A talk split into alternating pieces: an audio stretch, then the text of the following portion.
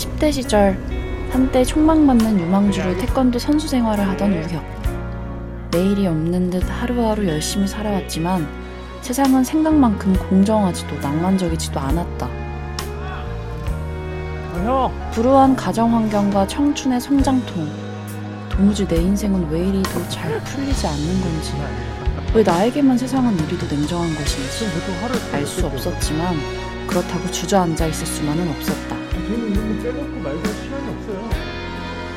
배달 대행 일을 하며 하루하루 의미를 찾으며 치열하게 살아가지만 세상은 우혁을 배달충이라 알아채는다. 저기요. 그러던 어느 날 우혁은 고되기만 하던 삶의 전환점을 맞게 되는다.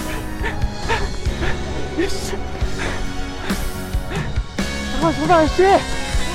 장편 오디오 영화 공시생 제2화 배달 대행 많이 기대해 주세요.